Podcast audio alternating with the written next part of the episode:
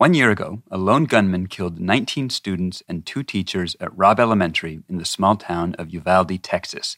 Like other communities before it, Uvalde, previously little known outside Texas, became synonymous with the seemingly unstoppable epidemic of mass shootings.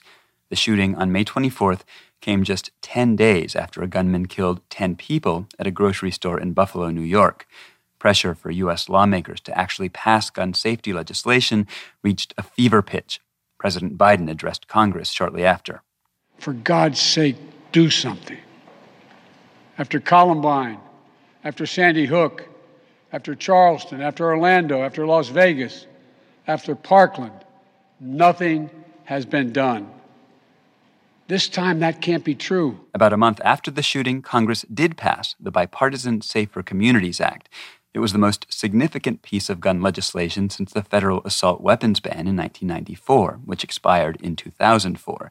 Last year's law implemented changes to the nation's mental health systems, school safety policies, and moderately reformed gun safety laws. Yet many state legislatures in Republican led states, including Texas, have resisted passing stronger gun safety legislation, and in some cases have loosened restrictions. Here's NPR's Martin Kaste in the red states, uh, what you hear about is the right to carry, the fact that this means that people need even more to be armed to protect themselves and that there should be fewer impediments to having a gun on you. That hasn't stopped some families in Uvalde from taking action themselves. Last year, Christina Zamora's family became the second to file a lawsuit against Daniel Defense, the maker of the gun used in the shooting. The suits allege the company uses deceptive methods to market its product. Zamora's daughter survived the shooting and has had dozens of surgeries. We need to speak up for, for our daughter, for our family, for children in the future. Maybe, you know, this will make a change. 19 children died. They were massacred by an 18 year old boy. There's something wrong there. Consider this like the people of so many cities before them, the people of Uvalde saw what was supposed to be a safe communal space become a killing field. As the U.S.'s epidemic of gun violence continues, we return to Uvalde a year later. From NPR, I'm Adrian Florido. It's May 24th. Support comes from our 2023 lead sponsor of Consider This, Capital One, with the Capital One Quicksilver Card. Details at CapitalOne.com. What's in your wallet? Credit approval required. Capital One Bank USA NA. Uvalde was the deadliest school shooting in Texas history. A year later, there are still questions about why hundreds of law enforcement officers who arrived on the scene were so slow to enter the classroom and kill the shooter. Dozens of them waited out in the hallway for 77 agonizing minutes. Zach Despart is a politics reporter for the Texas Tribune. He was part of an investigation that looked at records on the police response that day. Speaking with Here and Now's Scott Tong, he says police arrived on the scene within about three minutes, but from reviewing the interviews that officers in the hallway there gave with investigators in the days after the shooting is those officers repeatedly said when they realized that the gunman had an AR 15 style rifle, uh, a rifle that they knew uh, could penetrate the body armor that they were wearing at that time, that is when they concluded it was too dangerous to confront the gunman, even though that's what their training tells them to do.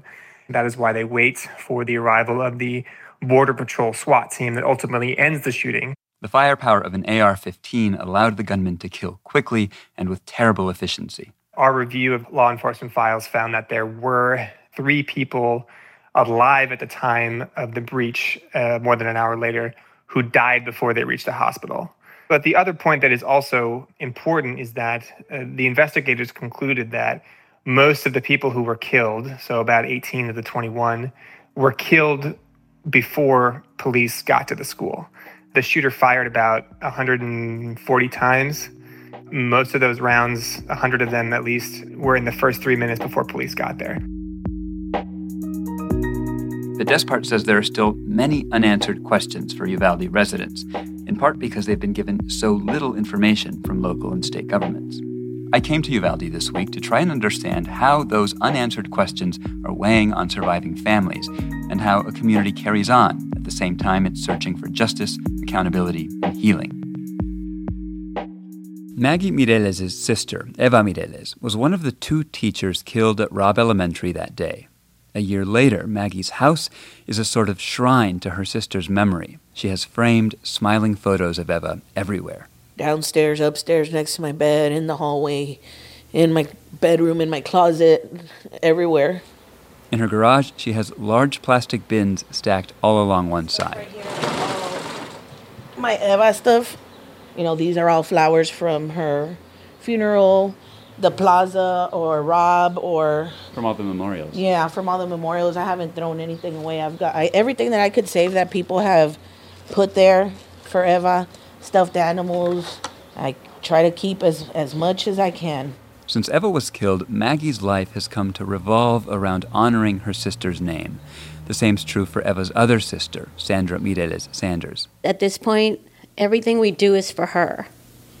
Everything that might be not a good thing, but for me it is. Like that's how I will be able to live life is live it live it for her. This is all part of the sisters' healing process, getting Eva's name and face tattooed on their arms, wearing Eva bracelets, custom license plates for their SUVs.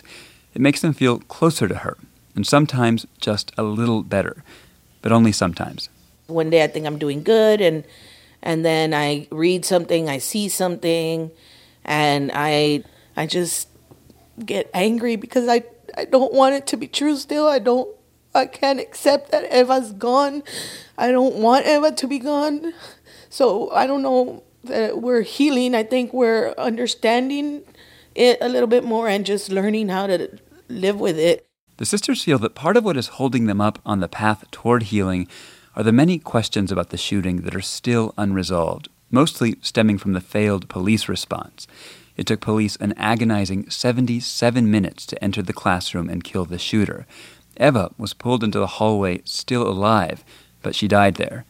Over the last year, her sisters have learned from her surviving students tidbits about Eva's fight to stay alive that she used a plastic bag to tourniquet her arm, that she kept saying she didn't want to die.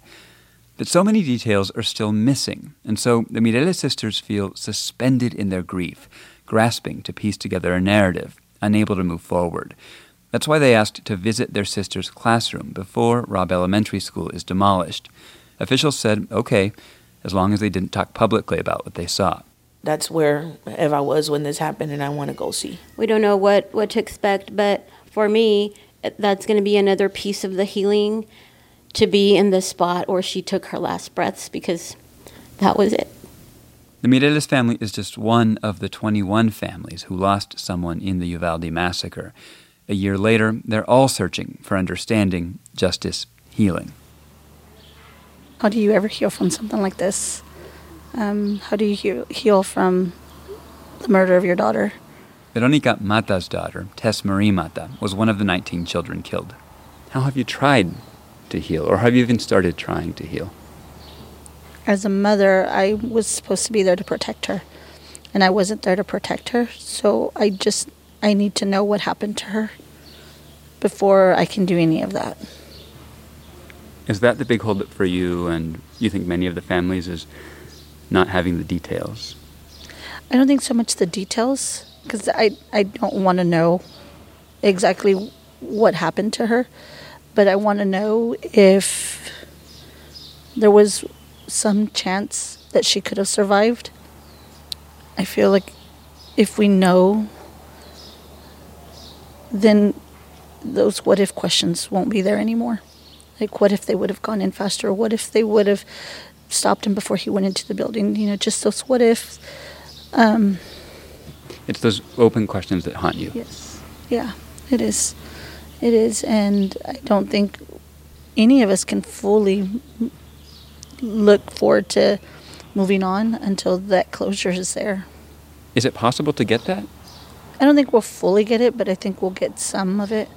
And I think it'll be enough to where we can start to live, start to learn how to live without her. Many of the families think or hope they'll learn more once ongoing federal, state, and local investigations are complete. They hope the findings will tell them what they've been demanding to know all year. Why did the police take so long? They're also waiting on Uvalde's district attorney to decide whether to seek criminal charges against officers. But that question has become a source of deep tension within Uvalde, because in this town of 15,000 people, many of the officers on the scene that day were related to or knew victims. It's just one of many uncomfortable truths that have widened divisions here. Parents have transferred their children out of Uvalde schools. There have been lawsuits and frustration from surviving parents over how little their newfound activism has won support for gun control. It's been a challenging year. Ronald Garza is a Uvalde County Commissioner, and he said the tragedy has so consumed Uvalde for the last year that there are many people here who are ready to turn the page and move on, and who've grown annoyed with families' persistent calls for answers, accountability, and reform. There's been some naysayers out there that, uh, you know, okay, what do the parents want now? What do they want now? What do they want now? And, I, and I, I'm quick to remind them to say, hey, wait a minute, you didn't lose a child. You didn't have to go identify a body. So just back off. And they say, well, yeah, you're right. You're right. There has been some good, Garza says. The influx of donations has allowed parks to be renovated. Uvalde now has more mental health services than it ever had, and money is still flowing. But he knows true healing won't begin until families feel they've gotten the answers they need. On Monday, Maggie and Sandra Mireles stopped briefly at their sister Eva's grave at the Uvalde Town Cemetery. They were on their way to Robb Elementary, where district officials were going to allow them an hour inside their sister's classroom in their search for closure. I don't know what to expect. My plan is to sit on the floor and read a rosary for not only her, but everybody else that took their last breaths there.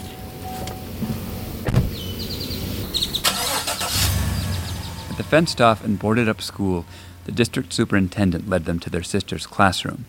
An hour later, they were back at the cemetery, removing Mother's Day decorations from Eva's grave. I don't know. I thought I was going to feel some kind of closure or some kind of understanding, maybe, and, and I didn't get none of that. I just felt heavy, and my mind just kept going to just trying to figure out, piece together what happened. But yeah, it wasn't what I expected at all. Sandra said she felt no more at peace than before. I need the peace of it. I'm hoping that's that's what it'll entail at the end of whatever I'm looking for. I'm going to keep trying. I don't know that I'll succeed. Healing remains elusive, she said. She knows it might be for a long, long time. It's Consider This from NPR. I'm Adrian Florido.